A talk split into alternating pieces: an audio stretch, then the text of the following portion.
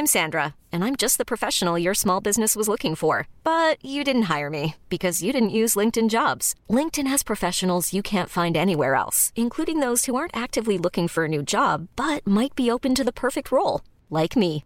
In a given month, over 70% of LinkedIn users don't visit other leading job sites. So if you're not looking on LinkedIn, you'll miss out on great candidates like Sandra. Start hiring professionals like a professional. Post your free job on linkedin.com/achieve today. Ever catch yourself eating the same flavorless dinner three days in a row? Dreaming of something better? Well, HelloFresh is your guilt-free dream come true, baby. It's me, Keke Palmer. Let's wake up those taste buds with hot, juicy pecan-crusted chicken or garlic butter shrimp scampi. Mm. Hello Fresh. Stop dreaming of all the delicious possibilities and dig in at HelloFresh.com. Let's get this dinner party started.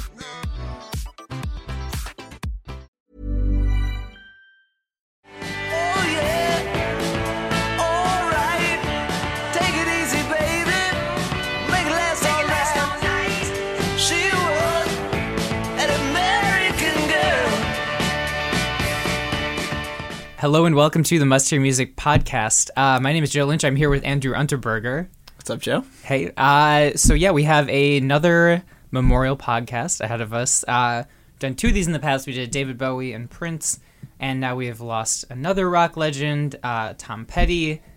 Unexpectedly, I mean, there was the bizarre. I, I guess less. There was a bizarre, you know, like 24 hour period where it was like, was he, wasn't he dead? Yeah, and his, his daughter came out and uh, decried those who declared him dead on Instagram. Yeah, let's let's not comment on that. um, emotions were high. Yes, Um, indeed. but yeah. So, anyways, so uh, you know, we're going to take a kind of a departure from the usual must-hear thing, uh, where we talk about new songs, and we're just kind of do a little, uh, a little more personalized slash billboardy uh, history on uh, Mr. Tom Petty. Mr. Tom Petty. So uh, personally, the last two we did, um, Prince and David Bowie, are some of my like they're they're both in my like top five of all time. I would say you know Tom Petty certainly not top five for me. The, how, how's that for a wonderful way to start a memorial A touching tribute. Uh, A touching Tom Petty, tribute. not top five. Yeah. Not top five. Um, no, but I I love Tom Petty, and I think he's just one of the most interesting musicians. I feel like he appeals to people just across so many different musical spectrums, um, and with different types of tastes, more so than almost any other musician I can think of. Like I would say top ten of like beloved by everyone musicians. Like he falls into that category. Yeah, I mean, you, you say he's not in your top five. He's not in my top five either. I think he's just generally not really like a top five kind of guy. And actually, like, I think you look at the Hot 100. I don't think he ever had a top five hit on his own. He had the, the No. one with Stevie Nicks, uh. Which, which wasn't really even his song. But, uh, Yeah. but that, that's sort of Tom Petty. Like, he wasn't the kind of guy that you really build your entire lifestyle Mm-hmm. around. Like, he wasn't that kind of Bruce Springsteen hero worship type figure. Yeah. But if he's not in anybody's top five, he's also not not in anybody's top fifty, probably. Or, Right. you know, like Yeah. he, he's the kind of guy that you know you don't even necessarily realize what an appreciation you have for him until something like this happens, and you kind of look over all the albums and all the song titles, and and you're just kind of blown away by. You know how many how many great hits he had, how many memories you have associated with him, mm-hmm. just just what kind of a, a place he had in the culture, kind of unassumingly. I think that's a very good way of putting it. Um, and yeah, and, and for me, it, it's also just a personal connection. Um, you know, I grew up, my parents were, especially my mom, big Tom Petty fans, and uh, between the greatest hits, uh, but particularly uh, Full Moon Fever, his first solo album, and then the first Traveling Wilburys album. Um, which is blessedly kind of back in the public view. There was a guy. It was like it wasn't on Spotify for a really long time. It wasn't on Spotify, or I mean, it was released on CD back in the day, but then it wasn't reissued. There was a good. I feel, I feel like most of my life, like the Traveling Wilburys, were kind of like a hard to find yeah, like thing. sort of a lost classic. Yeah, thank God they're back out there now. That first one, if, if you're not familiar, it's like the supergroup to end all supergroups. It's uh, Tom Petty, George Harrison, Bob Dylan, Roy Orbison, and Jeff Lynne. Uh, Roy Orbison died before they did a second album, which wasn't as good. Roy Orbison. Yeah, died I, I didn't even that. realize just how close. Like, because I was reading the the you know Spin re-promoted their their Tom Petty profile from 1989, and Roy Orbison was already dead at that point. I, I totally forgot how soon it was after Yeah. after recording that first LP.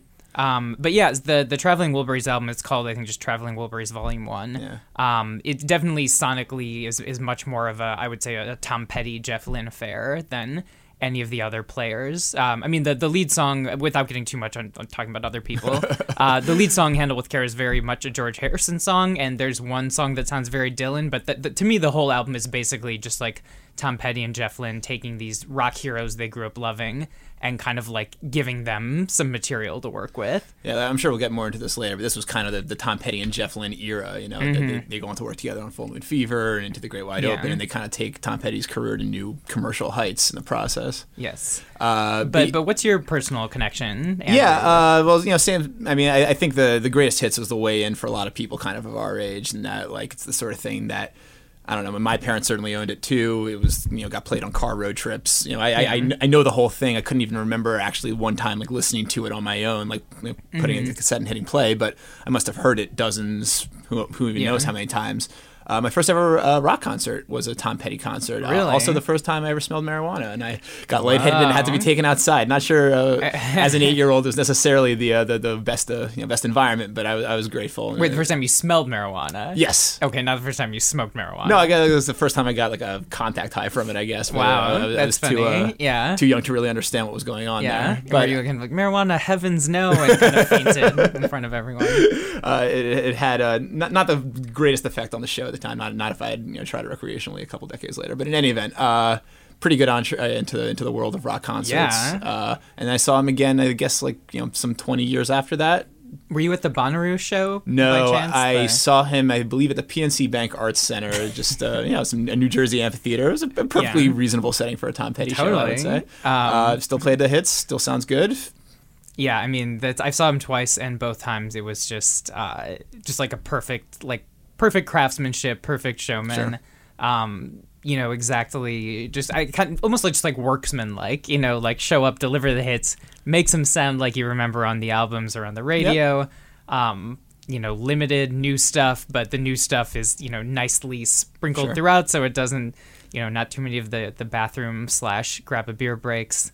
And when the concert was over, the last time I saw him, like there were a bunch of songs that he left on the table, and I, you know, you're, you're kind of upset about it until you think and realize like he, he just doesn't really ha- like.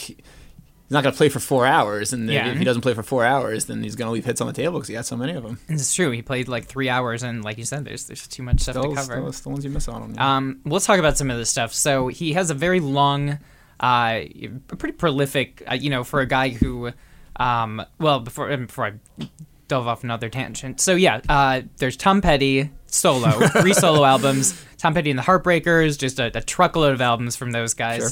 Uh, two Traveling Wilburys albums, and then two Mudcrutch records. So Mudcrutch was the band he uh, dropped out of high school to focus on.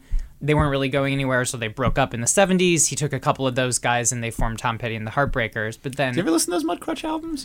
I did. Yeah, being the generous man that he Wow. was. Uh, about ten years ago, he kind of because I think Mudcrutch was there was maybe one or two people who didn't go under the Heartbreakers, so who Yeah. didn't you know kind of experience just a lifetime of success basically. um, he, he got back together with them and they released a couple albums. I only listened to the first one, which was. 2008, self-titled, um, and it was. I mean, what honestly, does it sound like? I really don't know that much about. it sounds like a Tom Petty record. I would say it sounds like a slightly harder rocking Tom Petty album. Um, But he, he was right to leave those losers in the dust. Is basically what you're saying. a hundred percent. No, uh, it was you know it was. I would one thing I would say is that it was a it was a very. Uh, and I guess forewarning, we're going to be jumping around a lot. This will not be a chronological retelling of Tom Petty's uh, life and catalog, but he, he was good at kind of for for someone who didn't have the largest sonic palette. Like he was good at mixing things up. Um, and Mudcrutch, you know, for someone who like by 19 or excuse me 2008 was kind of you'd be like oh what's what's a new Tom Petty possibly going to hear like he you know that was a smart move I think to be like all right well now I'm going to start a new band and by new band I mean a band that existed 30 Old band, years yeah. ago um, and it kind of is like a throwback to a little bit of that kind of like bar band 70s Heartland rock thing um, a little more straightforward a little harder edged uh, but the second Mudcrutch album is technically his last album now. It's just called Two, and that came out last year. So that is his swan song, Yeah, really. I'll, I'll have to have to delve back into that one. Not, not super familiar, but, I think that is sort of a, a thing that, that gets underrated about Tom Petty. As you, you kind of briefly alluded to there. Uh, he did he did evolve a lot over the course of his career. You, know, you, you sort of think of Tom Petty and you get the idea of this guy who kind of stuck in his very like you know heartland rock, maybe kind of power pop lane. But you look, you look at like if, if you took like one Tom Petty hit from every five years. You know, they all sound like Tom Petty, but they don't really sound anything like one another. You know, Yeah. he, he, he, dips into synth pop and new wave in the 80s, mm-hmm. and he goes stripped down in the 90s, and then he goes kind of blues rock in the aughts, and it's it's it's it's a much more colorful palette than I think he probably gets a gets credit for. Yeah, I think that's that's true, and I think you get a maybe a, a hint of that even on the debut. Do you, if, if mm. you want to talk about that a little Sure, bit, yeah, so let's go into the debut. self-titled 1976 Tom Petty and the Heartbreakers, the year 1976. no, I'm not gonna do that. Um, so yeah, so th- this is the first one, and I think a lot of people like if you if you look up the the album cover art to Tom Petty and the Heartbreakers, it's him kind of with this uh like sort of it's like it's a smirk. It's a very I would say a sardonic smirk. Uh, Maybe, but it, it's very like they, they they pretty him up a little bit for the cover, which uh, which was sort of uh, as surprising. pretty to as Tom. Petty's gonna Well, yeah, sure, but like, you know, no one's going to confuse him from Leif Garrett or anything. But he, he Yeah. definitely looks like at least they're trying to position him as some cor- some sort of you know like a rock star, which which is sort of a, a thing that Tom Petty kind of resisted over the course of his career. Right, this is true. Um, but it's it's an iconic cover image. Mm-hmm. Uh, you know, and it's very very rock and roll. Um, you know, you look at the track listing, you listen to the album, you're like, oh man, you know, he came out of the door, or you know, just like fully Tom Petty, you know, fully dominating. Uh, it's got American Girl on, it, it's got Breakdown, but and I think one thing that kind of gets forgotten historically is that first album didn't do that well. I mean, it wasn't exactly a flop. Um, but neither American Girl or Breakdown were big hits at the time. They later re-released Breakdown, and it did hit top forty. Um, but they kind of, kind of like middling sales. Yeah. It just didn't connect. You know, I think this was seventy six. It was, you know, what people were listening to was either kind of classic rock excess, you know, like really big bloated albums, or the people who were sick of that were getting into more uh, you know, like punk new wave stuff. And, you know, I think he kind of got lumped into that a little bit, but he's not really any of, he's not punk or new wave. He's Yeah, just it- like, he's just a straightforward rock band. It was it was interesting to me to do some reading today and find out that back in the in the mid '70s that Tom Petty was on like the bills with you know they would be on bills with X or like uh, Yeah. like other like LA punk type bands and he'd be playing in CBGBs with the Mm-hmm. you know Talking Heads or whatever. Like it, it's it's it's crazy to think that he came from those kind of backgrounds. But as you said, like because he wasn't Pink Floyd and he wasn't King Crimson, and he Right. wasn't you know Supertramp or whatever. That that, that those that was the crowd that it made sense to kind of lump him in with. Mm-hmm. he never really had that kind of like righteous fury to him. At least not not quite in the same way. You know, he had he had his causes, but he wasn't. He wasn't rebelling. Yeah, he wasn't really- against everything. Yeah, he was he wasn't uh, like inherently anti-establishment, but he did have songs that were kind of lean, uh, muscular, two-minute, three-minute rock songs. That that first album is like ten tracks in thirty minutes, which is, Mm-hmm. is pretty impressive. Yeah, Uh, and it, and, you know, eventually it went gold. Eventually Mm-hmm. it became, you know, a classic and all that stuff. But it's um, anyway. So it, it wasn't a big thing when it came out. Um, he kind of 1979 was the year he really broke through with "Damn the Torpedoes," uh, which is another one of those ones where like you look at the track list and it's just like. You know, a massive, massive. It's got uh, "Refugee," "Here Comes My Girl," "Don't Do Me Like That." Are those, are those the first three songs? No, no, no. The "Refugee" though- and "Here Comes My Girl" are the first uh, two songs, and then even "The Losers" is the first that's a top three right there. Wow. I mean, yeah, opening an album with those, those are like three of the most famous classic rock songs of all time. Yeah, really, those are up like there. if you've never sought out Tom Petty, you've probably heard these songs twenty times Yeah. just by virtue of existing. Yeah, it seems like this, like every kind of classic rock figure of Tom Petty's era had to have one album like this. Like, Right. uh, you know, Billy Joel had The Stranger, Bruce, Bruce Springsteen had Born to Run, and then this was his like, you know, not quite every track maybe, but like at least five or six tracks that just get constantly recirculated throughout FM rock radio for basically all of eternity. Right. Uh, and, and it actually was a, a commercial success in its own right. Unlike, unlike the first couple, uh, I think it peaked at number two for seven weeks, b- b- behind your your favorite Pink Floyd album, The Wall. Ugh, the wall, whatever. What a contrast there, though, right? Like, yeah, yeah, that is crazy to think about. Um, but I mean, yeah. So what, what, like, you know, like this album? What, what do you, uh, you know, we were, you were re-listening to some of the, the petty. Like, what do you think Yeah. about an album like "Damn the Torpedoes"? Like, do you think it stands as like one of the '70s greatest, or do you think you know Tom Petty is kind of like best served with the greatest hits type thing? Yeah, I mean, I, I would say that. Uh, you know, he's not really like a classic albums artist. He's not the kind like he's not going to make a version of The Wall, which is like you know really intricate and like tracks bleeding into one another and large conceptual frameworks and stuff like that. He's not that kind of album artist, even compared to something like Born to Run, where it's like very much you know paced kind of like scenes from a movie. That's not him. He just gives you the songs and you know he, he you know paces them well, but uh, the, the songs don't add up to much more than you know the, the sum of their parts. But some of their parts on, Damn Torpedoes is, is just staggering. I mean, uh, th- those three songs, "Don't Do Me Like That," is is I think one of the greatest pop rock songs ever written. Just in terms like just sheer economy, like Mm-hmm. you know, every, every phrase he uses does, doesn't have anything like uh, any, any sort of un- unnecessary padding to it. The intro hits hard. It doesn't doesn't run on a second longer than necessary. Yeah. Fantastic chorus. Like you, you could teach an entire like class on that song. It's just just textbook stuff. Right. I mean, yeah, that that's an under three minute song, and then Refugee is three minutes and twenty seconds. And Refugee to me just feels like like an epic. Like if someone. Mm-hmm. When you think of how short it is, three minutes twenty seconds, like that's that's almost unbelievable because it just seems to cover so much like sonic and emotional ground. Like from that opening like note, like that's just like like the start of a movie. Like Yeah, the, you know, the, organs are severe on that song. yeah, it's just incredible, but it's it's not overblown in any way. It's it's very like you said. There's a lot of economy uh, in storytelling and in craftsmanship, um, and and and yeah, something about his delivery, just that kind of like that wry, I, I don't know, wry iconoclastic humor Yeah. where it's, you know, you you get a lot of times you listen to it and you're like, I get where he's coming from. Other times you're like. Maybe he's being a little, you know, a little too far off in his strange Tom Petty world and not really letting the rest of us in. But I think that's part of the, the kind of the beauty of someone like that is that sometimes what what he does hits, other times it doesn't. But you're like, all right, he's just doing his thing, no matter what. Yeah, no, it, it always feels like Tom Petty. He doesn't really stray too far from the course there. Uh, real quick, going back to American Girl, I had forgotten that's the last track on that album, on the, on the first album. Yeah, we did we did go through that too fast. No. Yeah, I mean that that first album, right? I mean, ending an album with American Girl is just like But I, I wonder if that almost hurt like its its commercial prospects at the time. Like that, that's that, to me like to me that's like the, uh, an ultimate opening track, especially because I think it's the first track on the Greatest Hits album. Yes. and like you on on the first album, it gets like buried after a couple kind of the weird like the weirder songs in the album. They're like a couple like reggae-ish, like almost uh, dub experimental tracks towards the end. Yeah. uh, and then then it hits you, and it, it come- you know by, by that time you totally let your guard down, and it, it, it's tr- it's tremendous. But I, I do wonder if, if it kind of hurt its commercial fortunes in real time that it wasn't you know just a lead track first you know side one track one first album sort of thing.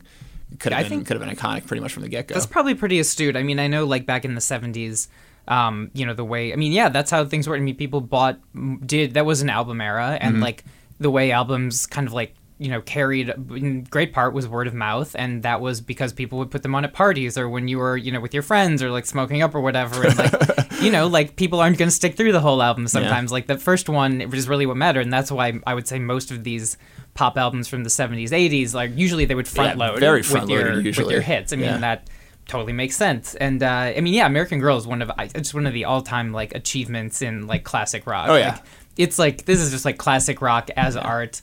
Um, you know, and I think it's another one of those great examples, just like Born in the USA, like you just song title or like by barely listening to it, you're like, oh, this is like a song about America and patriotism, and then you actually listen to it, and it's like actually it's a pretty bleak. Yeah, it's a, the second verse gets dark, and, and then that, that kind of funk breakdown comes out of nowhere in the middle, and then Yeah. and then it doesn't give you that last chorus. It's always Doesn't what give you the last always chorus. what kills me about American Girl. that but- like lightning fast finger picking just like careens off into nothing and then the song ends which It's i like, think wait, is, come back! is Like- an interesting like to end the album Yeah. and the song that way um is kind of a desperate sort of thing But, but yeah, as you mentioned, like yeah, this is one of those songs that just exists for all time. Like uh, we had uh, one of our co-writers, Chris Payne, recently just did a uh, like a twelve best covers of American Girl list, Yeah. and he, he probably left out twenty or thirty of them. Right. But like, you know, Taylor Swift covered this song for God's sake. Like that's funny Uh, it's, it's it's about as, as well enduring as any song from its period, especially for one that wasn't even a hit in its in its lifetime. Right. Yeah. I mean, that's absolutely that's true. I always think of um, "In Silence of the Lambs." Sure. The Poor Catherine Martin, uh, man, yeah, singing along to this song and then getting beaten and uh, abducted. yeah, abducted. Yeah. Um, but yeah, but aside from that, otherwise, otherwise, great song. Um, yeah. Anyway, so let's uh, so keep moving, yeah, let's- Let's, let's let's- keep moving. let's so get into the 80s got- here. Let's get into the '80s. So his first uh, "Hard Promises," 1981. So that starts off with "The Waiting" and "A Woman in in Love." Parentheses. Parentheses. It's not me.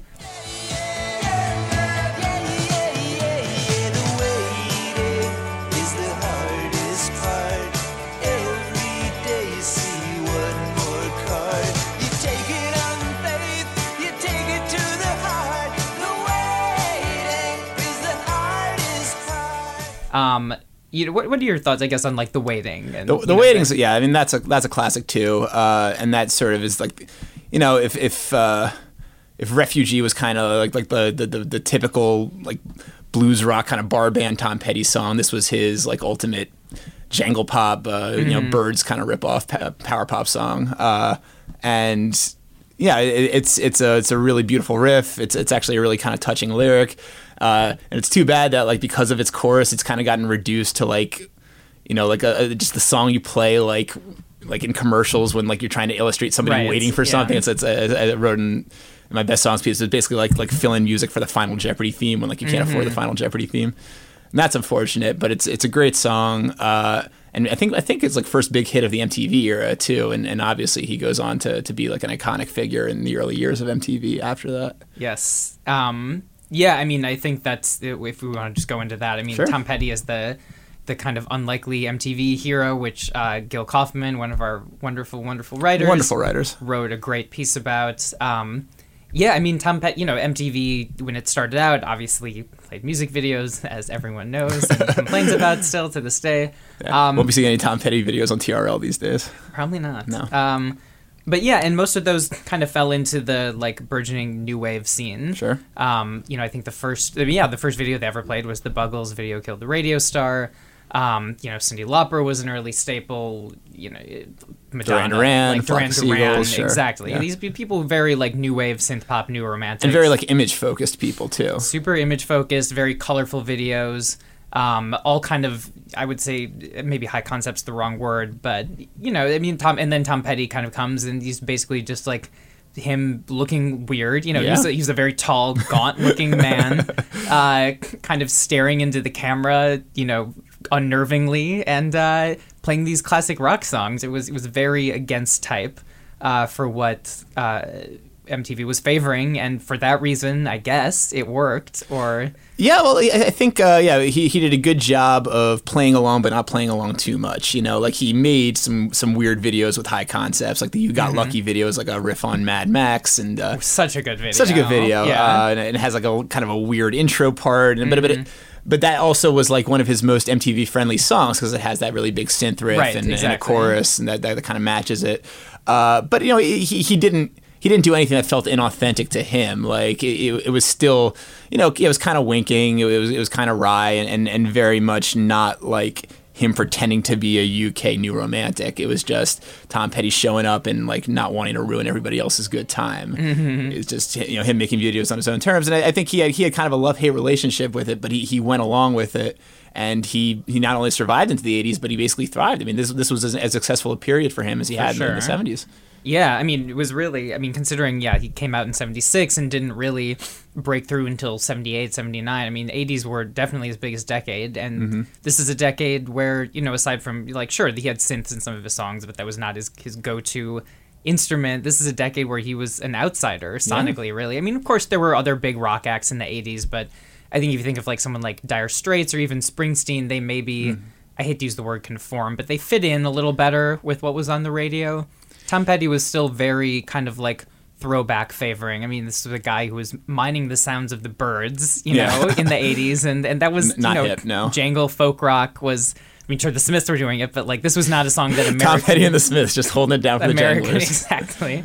That American radio was like favoring. Yeah, and, and Bruce Springsteen, you know, he, he he also had like tremendous success in the music video era, but he did so in like a very kind of self-serious sort of way. Like you know, you would hire John Sayles to direct these kind of short, independent films almost uh, that were very you know serious, and uh, you know they, they had they had a lot to do with like his his roots and and kind of commenting on small town America and all that stuff. Tom Petty just showed up and like recreated Alice in Wonderland with like a big cake at the end that they they ate like that was made of the of his leading lady. Like it, it's Right. uh, like it, it- it's it's almost like an unfair comparison because uh, you know, Tom Petty, like he, you know, he he yeah he, he leaned into what was really making MTV work at the time rather than making MTV come to him, which you know he didn't have the clout that somebody like Bruce Springsteen did to to kind of force to MTV to bend to his will, but that it ended up working for him because he, he hmm. came up with a couple of these these videos that they that became among the most iconic of its time. And I think "Don't Come Around Here No More" is probably the probably my personal favorite of them. Do you, do you have a favorite of those Tom Petty videos? Um, I'd probably say Mary Jane's Last Dance. Okay. I mean, you know, digging up a corpse and dancing with it is. Don't know if you could get away with that video today. I think there would be some some think pieces about that one. That's yeah. probably true. Yeah. Um, but yeah, I mean, that's jumping ahead to the '90s. But uh, you know, that's just it's That's that's that's the kind of thing that like leaves a, a very big impression on Mm-hmm. you as a kid. So, uh, do you have a favorite of these kind of late '80s albums of his? Um, I mean, certainly like Full Moon Fever, Sure. which we can hop into. But if if we're talking just uh, about the uh, the Tom Petty and the Heartbreakers material, I mean, I don't. That's I would say like Southern accents. I like that song a lot. Um, maybe the late '80s Petty albums with the Heartbreakers, I'm not as into. Yeah, Kind of drops off in Life is full of awesome what ifs, and some not so much, like unexpected medical costs. That's why United Healthcare provides Health Protector Guard fixed indemnity insurance plans to supplement your primary plan and help manage out of pocket costs. Learn more at uh1.com. I'm Sandra, and I'm just the professional your small business was looking for. But you didn't hire me because you didn't use LinkedIn jobs. LinkedIn has professionals you can't find anywhere else, including those who aren't actively looking for a new job but might be open to the perfect role, like me.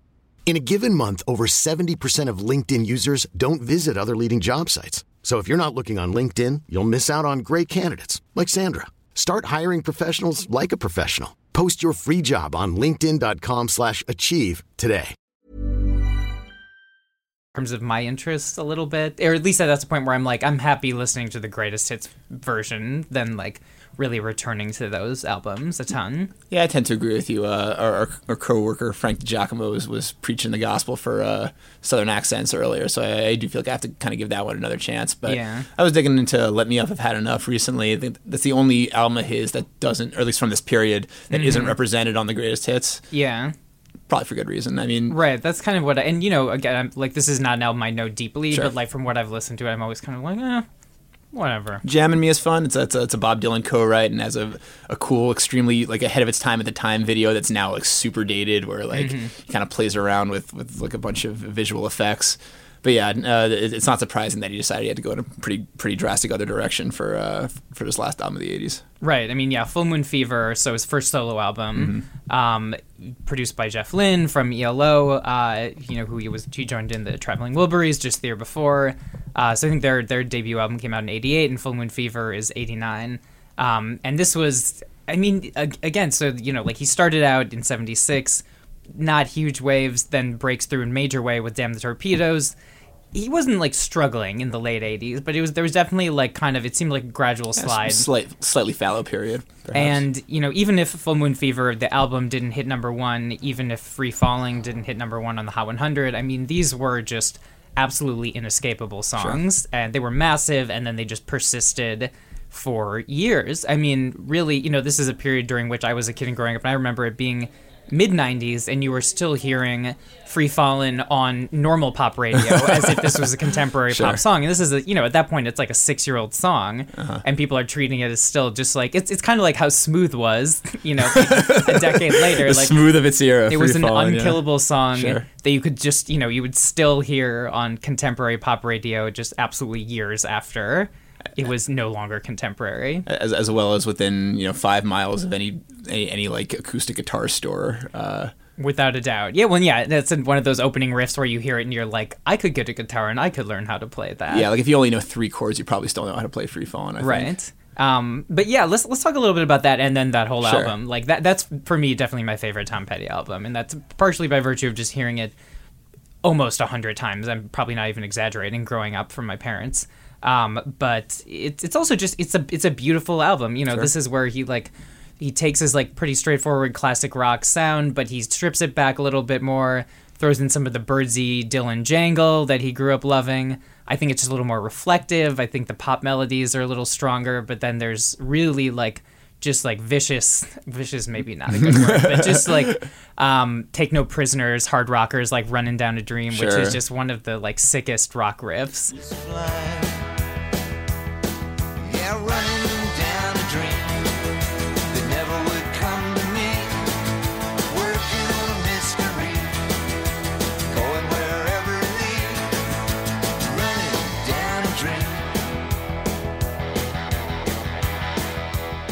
You're so bad's on this one too, right? You're so bad's on this That's one. Um, I won't back down, which is just a you know, and again, what a great like that's one of those songs like incredible chorus, you know, so incredible that Sam Smith inadvertently just, ripped just it off. in there, yeah. Years later. Sam Smith's musical consciousness. Um, a great guitar riff, which is not like probably one of the best guitar riffs of his career. It's not even like the best part of the song, Mm-hmm. you know. And this is a song where the verses are incredible too. So, so anyway, the album is Free Fallin', I Won't Back Down, Love Is a Long Road. Eh, that one's not so hot. Don't recall that one so well. Uh, Face in the Crowd, just a, a really beautiful song, incredible lyrics.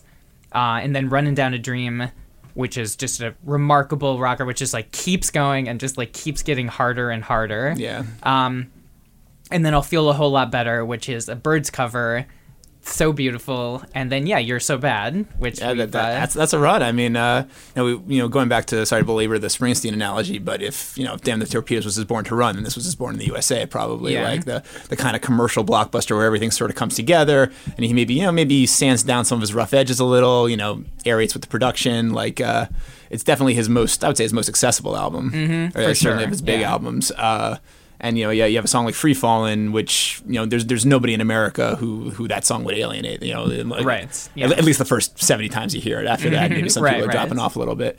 But yeah, just yeah, beautiful songs, good mix of songs, great production from Jeff Lynne and and Mike Campbell, who I always forget was probably more involved with the, the Tom Petty and the Heartbreakers experience than we give him credit for. So, 100%, So shout out to. Mike Campbell, but. Uh, but yeah, this this was kind of Tom Petty's moment. He you know he had the, the success with the Traveling Wilburys. He had Full Moon Fever. He was owning MTV. He had his, Mm-hmm. his first uh, or his biggest uh, solo hit. Yeah, this this was kind of uh, the, apex for him. Right, and I think you know one thing we've we've been talking about him commercially, and kind of also him as this, um, you know, just like paragon of middle of the road rock, which is true. But like he, he was also an, an artist. Like I, I don't want to like Sure. undersell this. Like he he was the, the kind of person who like very much valued art for the sake of art. Mm-hmm. His lyrics are really poetic and beautiful, but in kind of that like you know like working class Springsteen-ish way. Although I, I don't think their lyric similarities. Uh, I don't think the, the way of writing wasn't terribly similar, but I think kind of uh, their lyrical preoccupations were. I mean, you know, Tom Petty came from a very he came from poverty, he came from a working class background.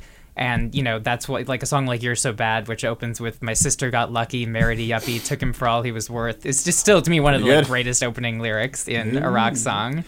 And I mean, the, the, It just the- tells a full story in this Right. very very brief amount of time. The, the main difference to me is that it always seemed like like Bruce Springsteen was trying to comment. You know, mm-hmm. like he was he was he had an angle that he was shooting from when when when he kind of did his like little tales from the heartland and Right. suburban America. Tom Petty always seemed kind of neutral on that. Like he, he never seemed to be saying like, "Oh, you, I got to get out," or "Oh, you know, you know, the heartland is really where true America lies." He never really Yeah. kind of messaged with his lyrics. He just kind of told stories, uh, and I, I think that that probably you know that that makes him less of a cult figure, but it also makes him more of an everyman, like, sort of a true everyman. Uh, and and yeah, like. Uh, Nobody says uh, Ventura Boulevard like like Tom Petty like that that, that def- he definitely owns Yeah. the street of Ventura Boulevard for, the, for the rest of his life. is Or true. from some- no, not Right, for the rest of his life at this point, but for the rest of all time, I would say. Um, yeah, I mean, really, the only bad song on the album, "Zombie Zoo," I think at the end. Ooh, is don't remember that one. It's dumb. Listen to it. Uh, otherwise, You know, I, I, I'm, I'm a fan of the one dumb song on an otherwise like impe- unimpeachable blockbuster LP. Like that's fine by me. Oh, totally. Give yeah, one. that to me that doesn't like negate its classic Sure. status. Like I always think of Kala, the MIA album, that way. Like just perfect, flawless album, and then that last song with Timbaland is just like I don't remember. I, I don't. I don't remember that one. But I'll, I'll take your word for it. Um. Anyways, so then yeah, so he returned to the Heartbreakers, made uh, another album, um, and then '94 did another solo album with producer Rick Rubin, Wildflowers. Um, just really a gorgeous, like stark, beautiful. I mean, that song is just if you if you haven't heard it, it wasn't like a massive hit, but just the title track "Wildflowers" is so beautiful. Well, it wasn't even a single, I don't think. But, Yeah, it uh, wasn't a single. Yeah, you're but- right. But but certainly it was still one of his probably best remembered songs. I would think. Yes, I mean I think Dixie Chicks sang it at one Oh, wow, point. I could be making this up, but uh, there's been a lot of beautiful covers of it. Mm-hmm. I mean, uh, are, are you into the Wildflowers? Yeah, I, album ha- I haven't listened to this one in a little while, but I, I, I'm definitely a fan, uh, and I'm a, I'm a big fan of uh, "You Don't Know How It Feels." Um, the one-shot video is, is a classic. Uh, great chorus that he kind of you know baited censors with. You know the the let, me get to the point. Let's roll another joint. Uh, Mm-hmm. That's that, that's classic Tom Petty right there. Uh, real, real, quick, because we kind of glossed over into the Great Wide Open. Oh, which oh, yeah, I, we can return to that right now. Certainly not like, yeah, not in the canonical Petty album, probably, but it does have maybe my favorite Tom Petty song. That's "Learning to Fly."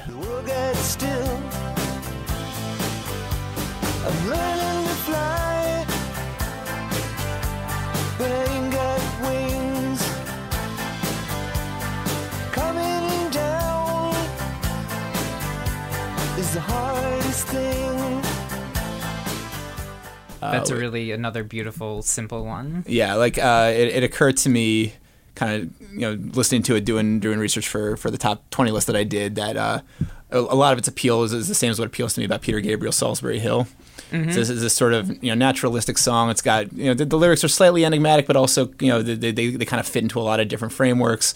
Uh, gorgeous production, beautiful riff, and just a chorus that like just soars forever. Uh, and like it, it, it's it's a melody that's like that fits into a lot of different like genres. Like there, mm-hmm. I've heard country covers of it, I've heard dance covers of it, obviously plenty of rock covers of it, and it, it's it's one of those songs. that I don't think it was it wasn't really one of his biggest hits necessarily on the charts, but I, it, it's it's got a kind of timelessness to it. I think it's that's kind of the ones that's going to live on you know past his death for probably for a long time. Yeah, I agree. Learning to Fly is beautiful. The title track, Into the Great Wide Open, is Sure. another um, kind of one with those like you know beautiful enigmatic lyrics where they're you know it's not totally obscure, but it's just enigmatic enough where you're like, oh sure, I could read a million different things into this depending Sure. on where I am in life. Um, and yeah, a great album. And then that, that actually reminds me too with that one and Full Moon Fever. Um, you know, just kind of like his sense of humor he had. Uh, uh, during midway through the CD or the CD or the cassette versions, I can't remember. I can't remember either. But but there's a part where he stops and said like, "All right, let's take a moment for those who are listening on uh, vinyl because this was when CDs would have been kind of the new thing." He's like, "Let's take a brief moment for those listening on vinyl to get up and switch Mm. their records over." Um, and that would only have been available on the CD and or cassette versions, which I'd have to go back to because I don't quite remember. But um, you know, there's So just such a prankster, it's that's not cute. petty. It's Yeah, fun, a little prankster.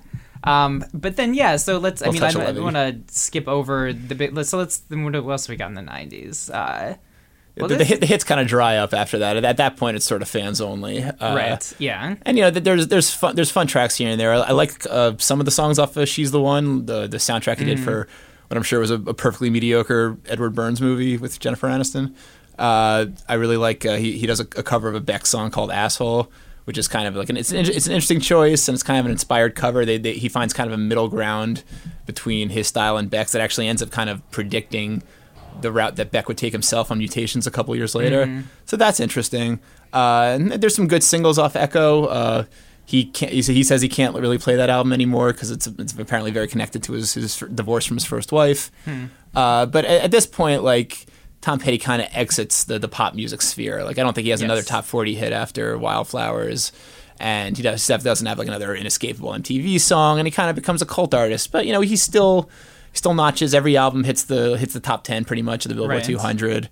Uh, he still sells out tours wherever he goes. sure. He's, he's still you know he still has a fan base and he doesn't lose any of it. But his his days of a kind of a contemporary artist are sort of over. But we sh- we probably should. I, I think the, the last kind of essential Tom Petty release is that greatest hits album. Which we've already talked about already, but like I, I I don't think it can be stated enough. Just like what an essential what an essential LP this is. Like you know, great the, the sort of the, the art of the greatest hits albums kind of lost to the Spotify era, and it makes sense. Yeah. And it, I'm not gonna really decry it too much, but you you do miss out on like really formative greatest hit sets like this, where mm-hmm. like.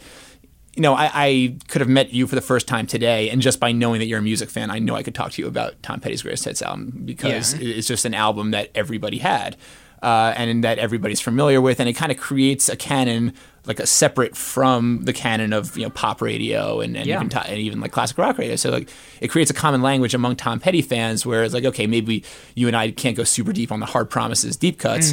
But we all know these 16 or however many exactly tracks it is Right. pretty well, and we, and we always will. Yes. No, I think that's and it's it's also like this is you know the CD era, so like Sure. Greatest hits uh, had the ability to kind of like retell an art, like almost like change history Exactly, yeah. basically for an artist. You know, so like a song like American Girl, which as you mentioned opens the greatest hits like so incredibly, um, you know, which wasn't a big hit at the time. Which, which remained a classic rock radio staple for those of us who like kind of grew up with Tom Petty greatest hits you know, then we think that this is like alpha, like A plus best Tom Petty. Like sure. it starts to kind of change the story in terms of like what are the biggest hits and what we value the most. And, and also, uh, we, should, we should mention that Mary Jane's Last Dance, uh, you know, Yes. your, your favorite Tom Petty video, certainly one of uh, Red Hot Chili Peppers' favorite Tom Petty songs. Uh, it, it, you know, it, it only appears on the greatest hits, and you know, most artists uh, took the kind of requisite bonus track on the greatest hits. Is now, you know, you throw in a cover, which Tom Petty also does with his cover of Thunderclap Newman, "Something in the Air," or you just kind of phone in like a song that might have made a B side otherwise. But this was one of Tom Petty's biggest hits, and Yeah. this song is great, and you know, it kind of does it sees him doing like a, a Bob Dylan sing rap sort of thing, and Yes. uh, Yeah. it's got a, a nice riff to it, and there, there's some just beautiful moments in it, beautiful harmonies. Just, an, just another Tom Petty classic.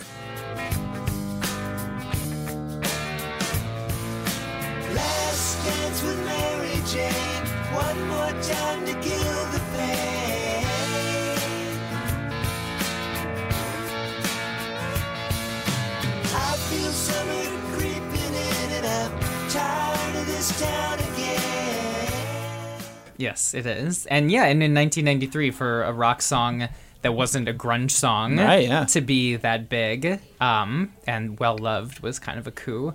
Um yeah, and and I don't know. I just I guess personally it, just kind of looking at those last few releases when I say last few, I guess I really just mean like last 20 years. Yeah, we, we, we kind of et cetera the last couple decades there, but it, it's it's inevitable. Um, I, I would say you know even like the like the last DJ was an album that did, not get good reviews when it came out. Um, I, I had forgotten just what a, like what pans that got. Like uh, on All It- Music, I think they gave it one star. yeah, like, Rolling Stone. I think I, I could be remembering this incorrectly, but I, I'm pretty sure they they trashed it too. Mm-hmm. Um, but actually, and I'm not going to say it's a good album, but like the title track is good. Like it's you listen to it, and you know it's like really like if you're if you value Tom Petty as a songwriter and Mm-hmm. storyteller.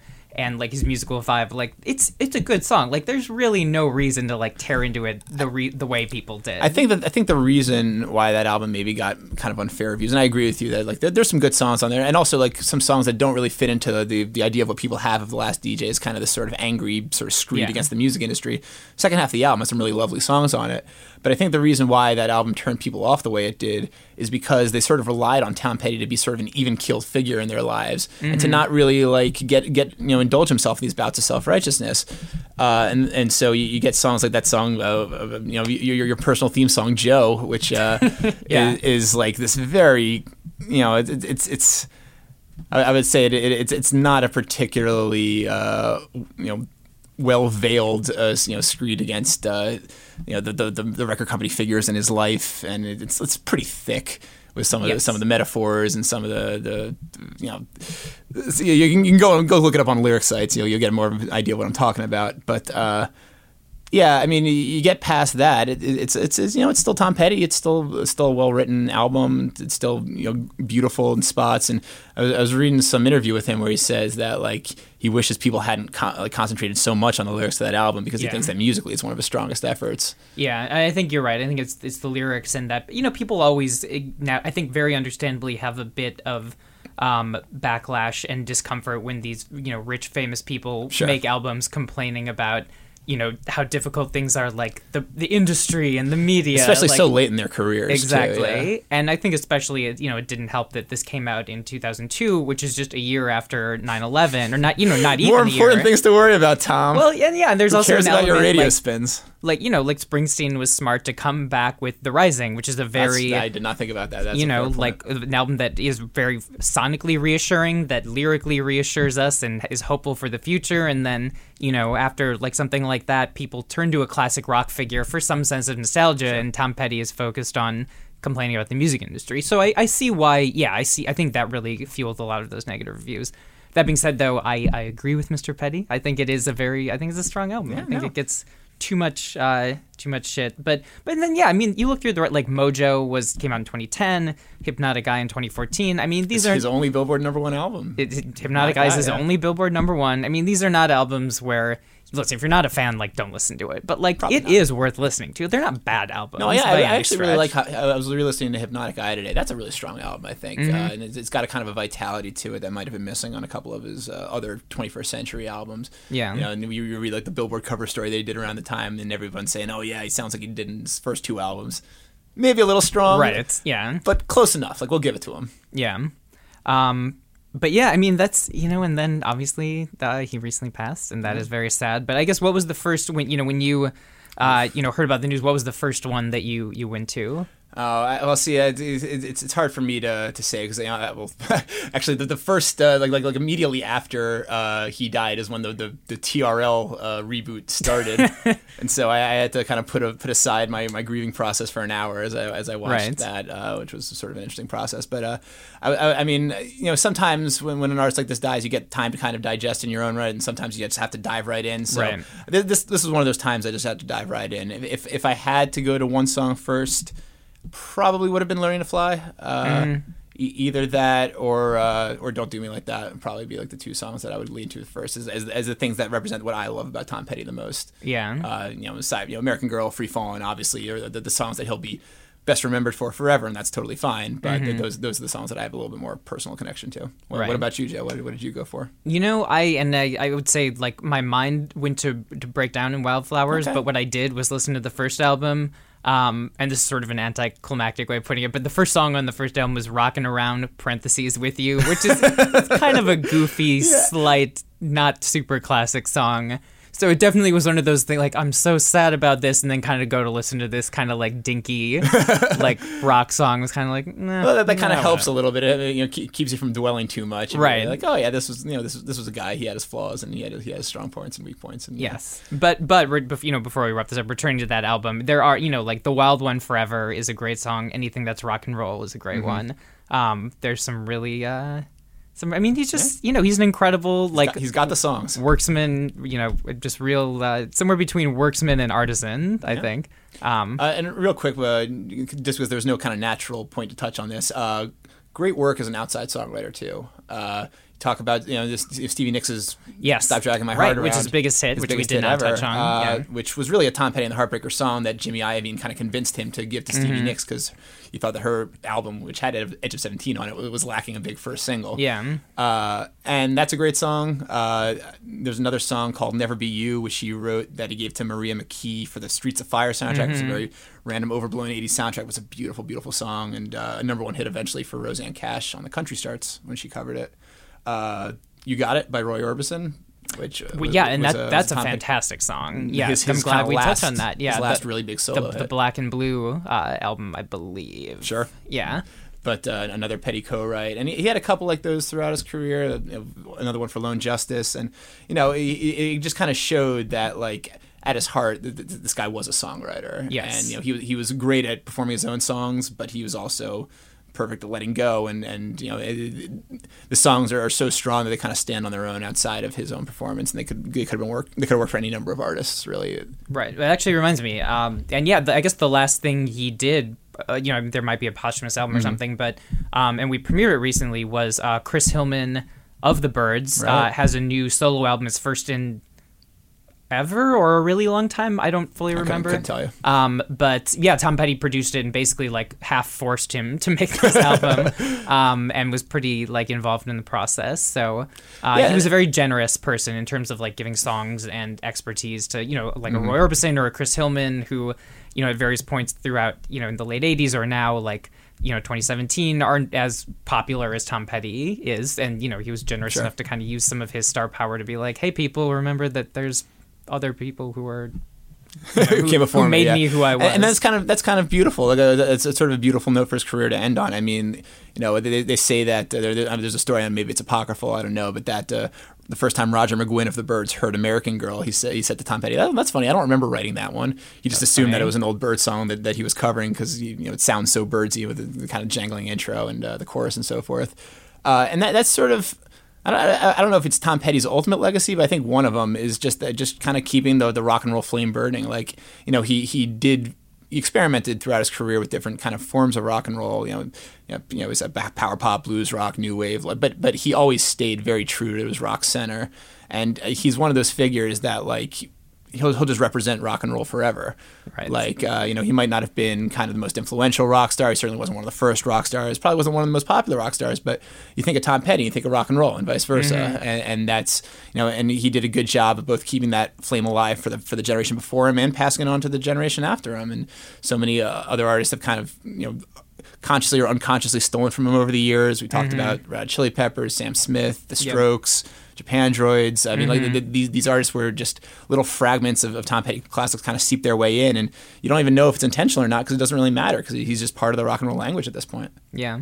I think that's I think it's a beautiful place to end it on. All right. So let's do it. Uh, well, thanks for uh, for joining me, Andrew. I appreciate it. Thank you for having me on, Joe. It's and uh, paying homage to Tom. And uh, yeah, so and thank you for listening. Uh, if you know, if you, uh, I guess my, my recommendation, if you if you're not super familiar, I would say listen to Full Moon Fever start to finish, and then maybe head back to Damn the Torpedoes, and then maybe Wildflowers. And I guess for you, you know, what are your? Oh, I think th- those three, and you fill in the greatest hits from there. And if you really feel like digging more, there's there's plenty more to be found. But I think those those are the essentials.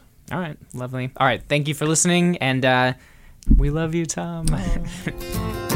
You belong among the wildflowers.